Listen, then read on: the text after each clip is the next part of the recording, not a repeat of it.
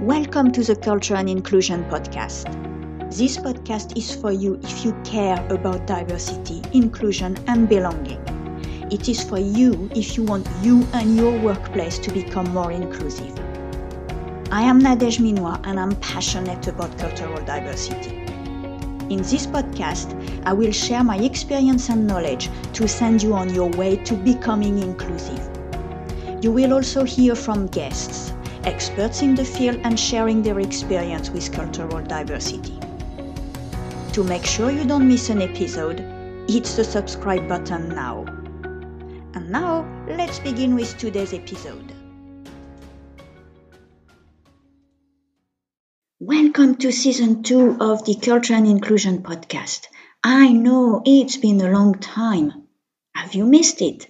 Now it's back with more episodes about culture and inclusion, focusing on organizational culture and inclusion. A new set of great guests who will share so much insight and knowledge. I can't wait to release this new season. So, shall we plunge? Today, I want to talk about what is required to understand culture and inclusion, particularly when an organization is looking for people to work in that field and improve inclusion in their organization. The topic came to me after seeing many times that if basically you're not from a minority group, you cannot understand inclusion. In short, it seems that you have to experience being in an underrepresented group, having been discriminated against, maybe bullied or harassed because of your differences. Here, I want to raise the view that this is not enough and that life experience doesn't give you all the tools to tackle diversity and inclusion. Think for a moment, what is your life experience? Well, it is your experience, meaning that it is a sample size of one.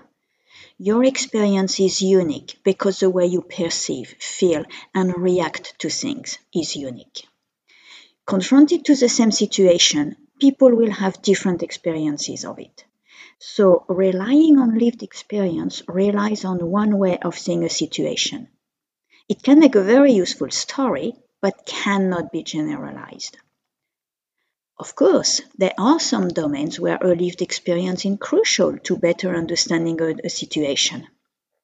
For instance, when I myself talk about diversity, inclusion, cultural differences, and so on, it for sure helps that I lived in 5 different countries and to have worked for decades with people from many different backgrounds. However, this lived experience needs to come alongside a robust theoretical knowledge. It does not replace it and cannot substitute for it. Only this extra knowledge will bring the different perspectives needed. And this is crucial when we talk about inclusion. Being able to look at a situation from different perspectives is certainly difficult. It needs open-mindedness and a lot of practice, because it is not what our brain is used to do, how it is used to function. So, let's talk a bit about this solid theoretical knowledge. Well, culture and inclusion can be tricky subjects to bring to the table.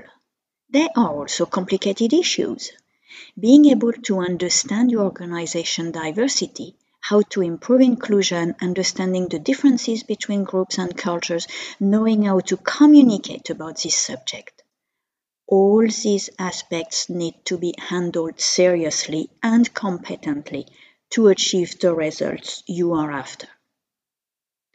So, when you want to improve your organizational culture and inclusion, a crucial step is to bring this knowledge to people, and that people with the responsibility for your culture and inclusion have a strong knowledge about the subject. I'm not talking about having official qualifications. There are a lot of ways of gaining knowledge and educating people.